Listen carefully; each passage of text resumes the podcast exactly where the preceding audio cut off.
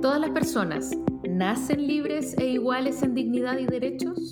El espacio que existe entre la declaración y la realidad y los caminos para acortarlo son lo que hacen andar a los pueblos y lo que anima nuestras conversaciones. Soy Karina Delfino. Y yo soy Jimena Jara y esto es Entre, Entre Iguales. Iguales, un podcast producido por el Instituto Igualdad y patrocinado por la Fundación Friedrich Ebert. Hola Jimé, ¿cómo estáis? Una, hola, hola. Una semana de, de podcast del Instituto de Igualdad y la Fundación Friedrich Ebert. Eh, esta semana han estado bien movidas para la, la oposición. La semana pasada hablamos sobre la resolución del Comité Central del Partido Socialista, que había finalmente decidido constituir un polo socialista democrático en este espacio que está quedando en la política y también para ser Eh, el contrapeso con la democracia cristiana al interior de Unidad Constituyente, pero han ido pasando algunas cosas también durante el fin de semana y esta semana, y estando ya casi dos semanas, un poquito más quizá, de la inscripción de candidatos y candidatas, que es el once de enero a la convención constituyente, pero también a, a la elección municipal. Y hubo una elección de Revolución Democrática que finalmente decidieron ir con el Partido Comunista, declaraciones del Partido Comunista de decir que habían que, que habían sectores que, que, que todavía seguían defendiendo el neoliberalismo dentro de, de este socialismo democrático. Entonces, palabras finalmente van sacando palabras, yo creo, y aportan poco a la unidad que necesitamos en estos momentos para enfrentar la convención constituyente, así que te quería, obviamente, que eh, pedir tu opinión respecto a esto y lo lamentable que se ve a veces el panorama en la oposición, mientras que vemos que la derecha parece que se va ordenando con sus candidatos presidenciales y su lista para la convención constitucional. Sí, yo creo que es como oposición u oposiciones a estas alturas. Eh, la, la cosa está complicada. Eh, Mi, mi sentido neoliberal, como militante del Partido Socialista, eh, me dice que, que esta es una, es una estrategia que no tiene mucha ganancia, ni plusvalía, porque, porque básicamente vamos a perder eh, como en la guerra frente a la derecha. Esa es la sensación mm. que yo tengo, a menos que entremos en una lógica de diálogo eh, en la que parece que no estamos entrando, ¿no? Y, y quiero también detenerme un segundo en esta decisión de R D eh, en la que votan, no sé, setecientos, ochocientos militantes de treinta mil, eh, más o menos. No es muy estimulante el panorama de la participación, o sea, en términos proporcionales eh, participó menos gente que en las primarias, más o menos.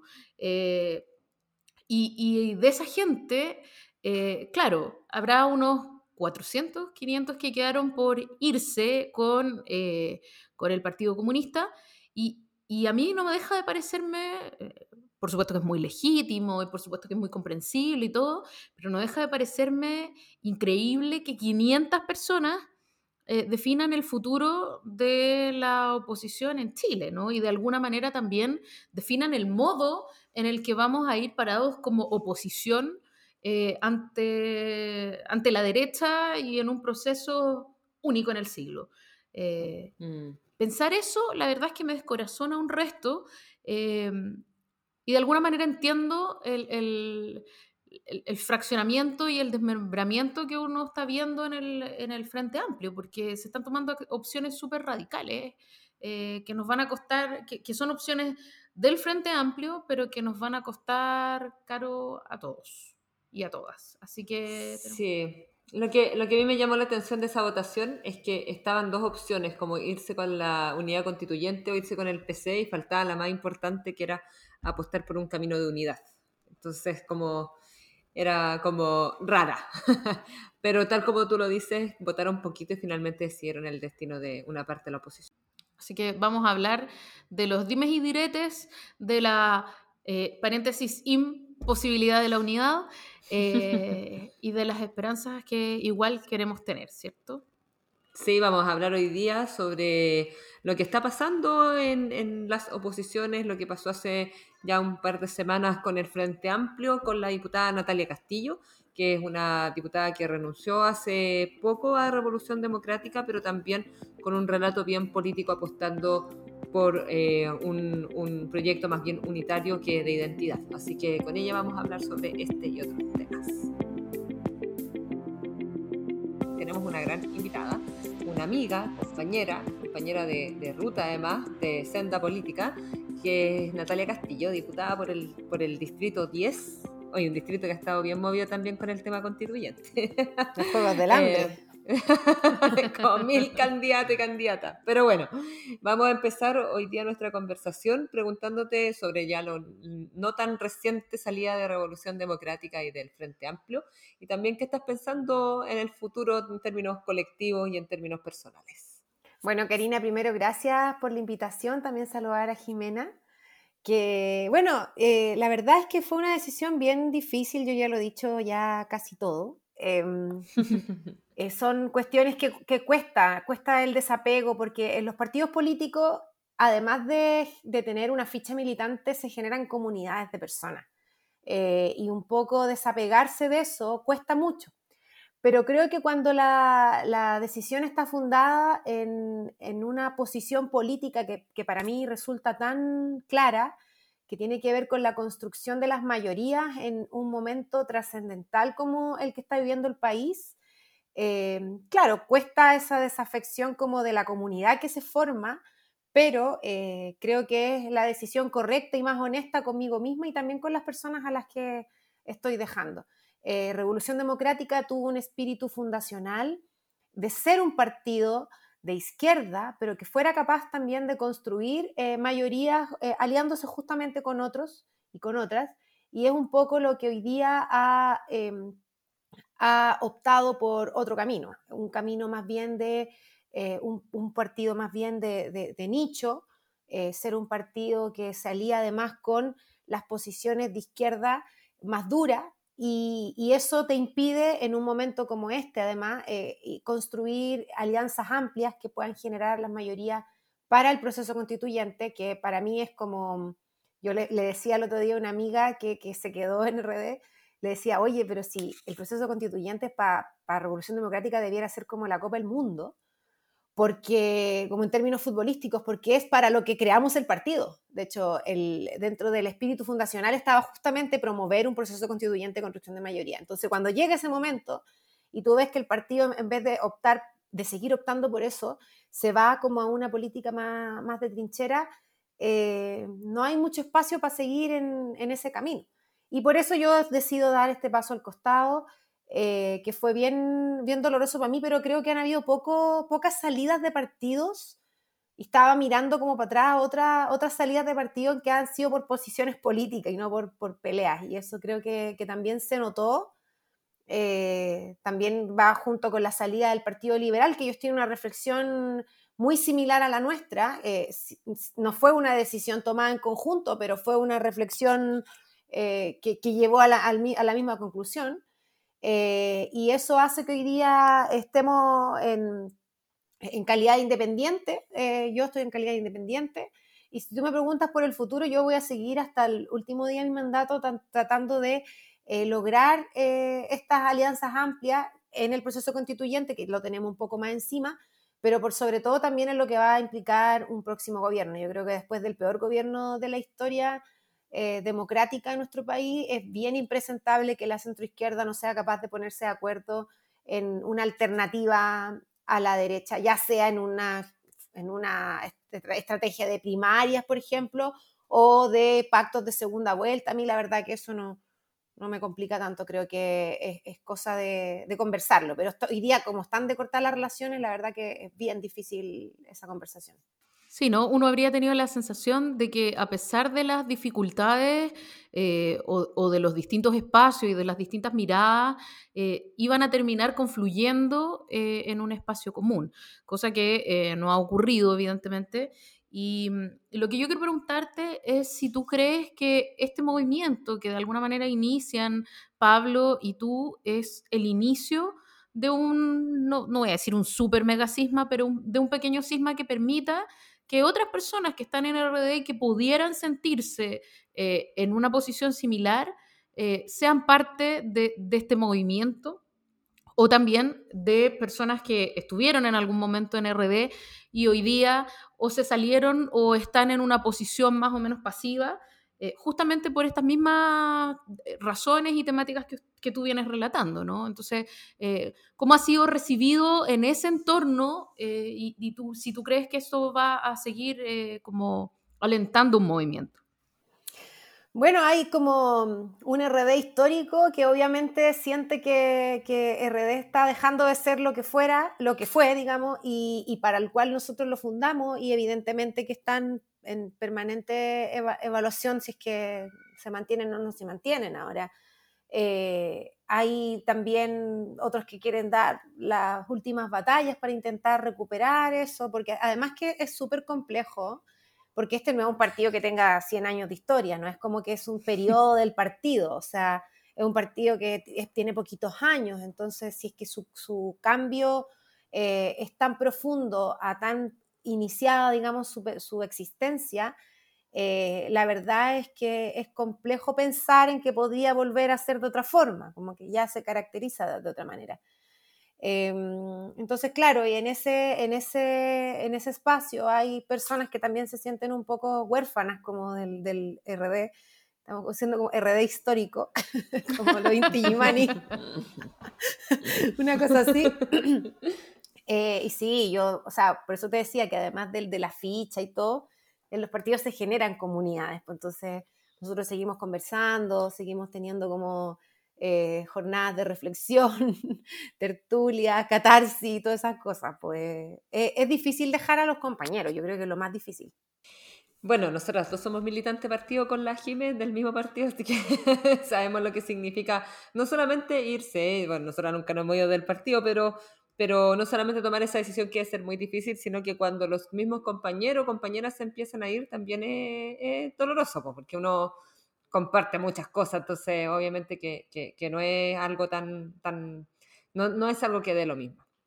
Te quería preguntar ahora sobre los desafíos políticos futuros. Eh, ¿cómo ves tú la política hoy día?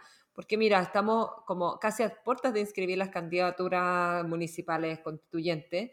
Eh, el diez de enero, once de enero se inscriben. Vemos muy difícil que exista una sola lista para llevar a la convencional, que yo creo que era, era la, la idea, para poder hacer frente a la derecha, una derecha que es mucho más ordenada, tiene menos partidos también, pero muy pragmáticamente se va a poner de acuerdo y, y va a llevar una gran lista probablemente mayoritaria. Eh, y por nuestro lado, nosotros seguimos eh, poniéndonos como difíciles o no sé, como que ponemos trabas a las identidades, que con el P C, que la D C, etcétera. O sea, que en el fondo es como una bolsa de gato. Eh, ¿Cómo ves tú el, el escenario en unidad? Porque nosotros obviamente también con la Jimé siempre hablamos que lo importante es construir unidad.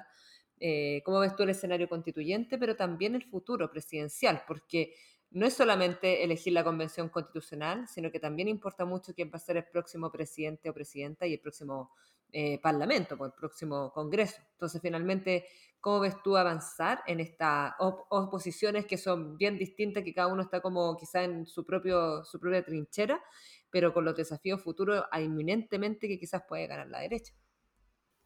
Sí, bueno, yo eh, no, no sé si soy la mejor entrevistada para dar esperanza en esto. La verdad es que yo, yo veo el escenario bastante desolador. O sea, yo creo que aquí eh, todos los partidos políticos no han estado a la altura de lo que implica el desafío Eh, del proceso.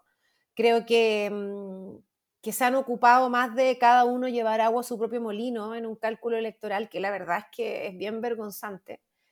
Eh, creo que era bien fácil además dibujar una cancha de unidad eh, con competencia obviamente interna. Mm. Sí, las canchas de unidad jamás son canchas de miel sobre hojuelas, evidentemente dentro de esa unidad también iba a haber competencia.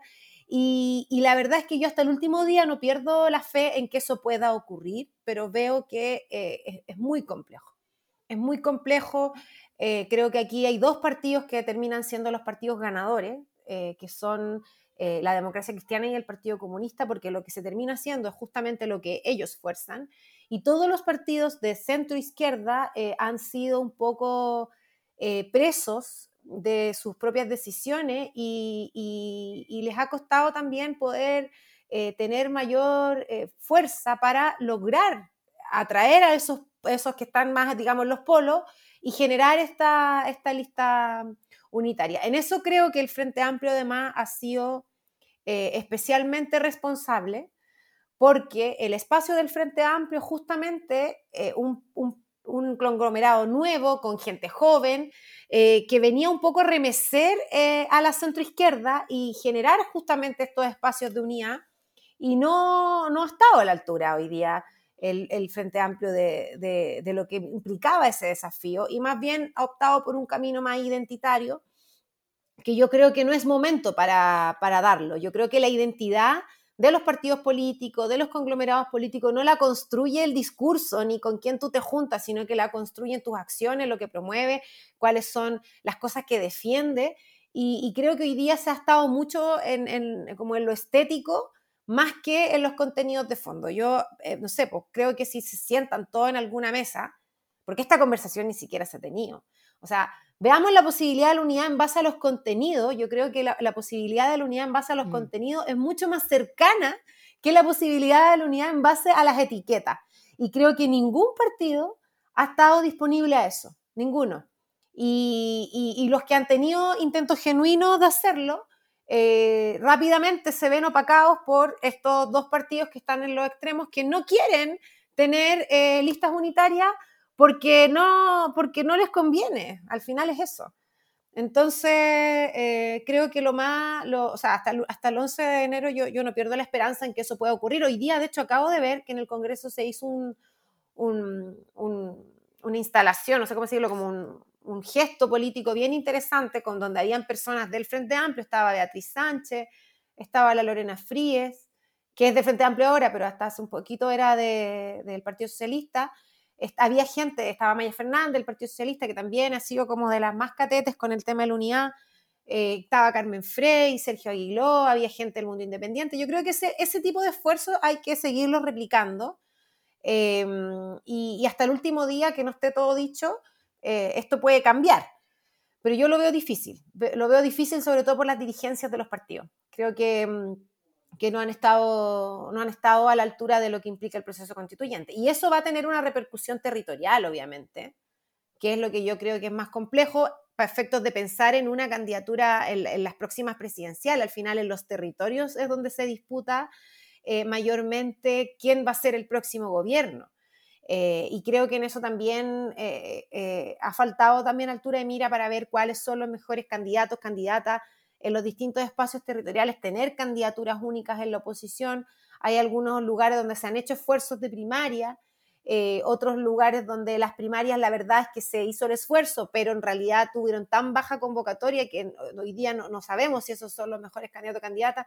Entonces, tener, eh, yo creo que tener esa, eh, esa conversación eh, es súper necesario, porque si no, la derecha sin hacer nada va a ganar la presidencial. Ayer renunció Mario Desbordes. Yo lo que veo en el futuro, ¿cuál? Yo veo una primaria de la derecha entre Desbordes, Lavín, probablemente Matei, eh, y Cast de Evópolis. Y Sichel. Y, y Sichel. O Cast o Sichel, uno de esos. Pero va a haber una primaria de la derecha con tres candidatos que han, te, han sido ministros, que han tenido posicionamiento público. Eh, va a salir un candidato único. Y en la centroizquierda está Jadwe. Y no, no, o sea, se, se, se erigen también otras figuras, como la figura de Pamela Jiles, pero no hay una conversación como desde la base de, de cómo generamos una candidatura única que nos pueda representar a todos. Y ahí yo insisto, si es por una primaria, primaria, si es por una segunda vuelta, segunda vuelta. Yo, tal vez es mejor la primaria, porque te permite adelantar un poco la carrera y empezar a, a conversar esto antes.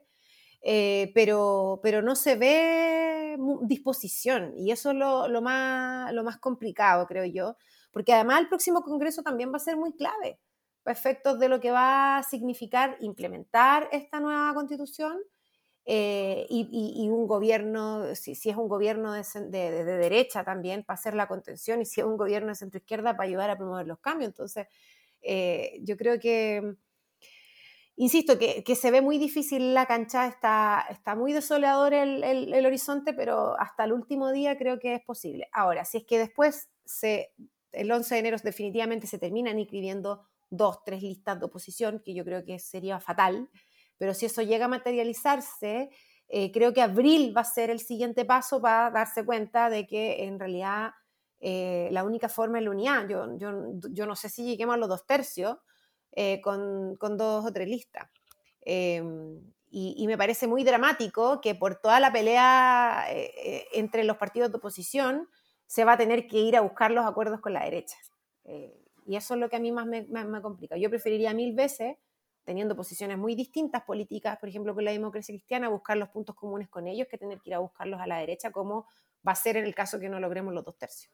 Nati, eh, hasta ahora hemos hablado cómo se reordenan los partidos y las fuerzas políticas, pero eh, todo este proceso surge básicamente por una tremenda crisis de confianza en el sistema, en las instituciones, en los procesos políticos institucionalizados de alguna manera, ¿no? Eh, Y frente a esa tremenda crisis que, que, que tensa nuestra democracia hasta un punto bien grave, eh, sale este acuerdo en el que uno dice, wow, se ponen de acuerdo todos los actores, todos los senadores al menos, eh, en, y de todo el espectro político para darle una salida. Y ese es un momento, si uno piensa, como de un momento preclaro, ¿no? Uno dice, oye, aquí se posibilita un camino, ¿no? Eh, y a pesar de la poca confianza en los partidos políticos, se abre una luz. Sin embargo, al complicarse los acuerdos, al, al ver desde el ciudadano común este desorden, ¿no?, de, de los partidos políticos, eh, uno se pregunta, creo yo legítimamente, hasta, hasta qué momento o hasta qué punto es contraproducente frente a, a una ciudadanía que uno quiere reconquistar políticamente, El, el dar esta idea, o sea, cómo, cómo quedan los partidos políticos en, en esta misión que tiene que ver con, con reconquistar la, la confianza ciudadana, ¿no? Eh, y, y eso también es súper preocupante, porque ahí entra todo lo que tiene que ver con, con la legitimidad, con la participación, etcétera. Sí, bueno, como tú decías, Jimena, eh, al menos mi, mi visión sobre el tema es que esto claramente un, es un proceso constituyente que se habilita por el pueblo, eh, es una conversación que se empieza a dar a nivel ciudadano y que finalmente la, la clase política, por decirlo así, se tiene que poner al servicio de esa ciudadanía y darle una vía institucional a un proceso que le pertenece a la gente. Eso es lo que se logra El, el quince de noviembre mediante este acuerdo que se termina viabilizando y termina siendo ratificado también por por la gente en el plebiscito, que tuvo una alta participación y todo. El problema es que, claro, entre medio también eh, eh, hay cuestiones que hay que seguir resolviendo. Por ejemplo, en, en, en, lo, en los mecanismos de participación que va a tener también la Convención Constitucional. No, no, esto no se puede tampoco traducir en que sean los ciento cincuenta y cinco eh, constituyentes Eh, y que sea una cosa a puertas cerradas donde la gente no participe. O sea, tiene que ser un proceso abierto, participativo. El reglamento también de la convención es súper importante para ver cómo van a sesionar, dónde van a sesionar. Sería súper interesante, por ejemplo, que esto fuera una convención itinerante, que no tuviera un carácter tan centralizado. Y son muchas cosas que quedan por resolver todavía, que finalmente son las que le van a terminar dando mayor legitimidad al proceso. Eh, Entre medio también, y, y, y no quiero dejar de decirlo, porque quienes no fueron parte del acuerdo también estuvieron mucho tiempo, mucho tiempo, eh, tirando piedras por fuera y, y, y poniendo en riesgo la posibilidad de que esta salida institucional se lograra.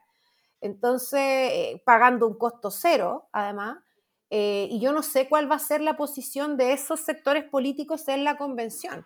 O sea, yo también me lo pregunto y, y me lo planteo como una, como una, como una pregunta. Digo, chuta, ¿van a querer eh, efectivamente ajustarse a las reglas que están dadas en este proceso o van a intentar eh, generar eh, otra, no sé, cambiar eh, la, las reglas que se han dado en términos generales, me refiero, eh, en cómo se toman los acuerdos y ese tipo de cosas? Porque yo creo que eso también... Eh, sería complejo como sumarle ese pelo a la sopa dentro de un, de un proceso que, que es muy, eh, o sea, es, es muy fácil hoy día dejar caer eh, los procesos institucionales porque la gente no está confiando en las instituciones. Y si bien tuvo una, una, una alta participación, porque también yo creo que alberga una esperanza por querer que las, que, que las cosas cambien, también es fácil sembrar la desconfianza. Y, y creo que en eso nosotros también, que somos personas que trabajamos en política, tenemos que ser súper responsables en, en no dar esas señales de que esto en cualquier momento se puede caer, o que, o que se va a cerrar el Congreso, o que se van a, no sé, no van a funcionar los tribunales. O sea, a mí de verdad, por ejemplo, la gente en la calle, gente común y corriente, me pregunta si, si cuando sea el proceso constituyente el Congreso va a funcionar.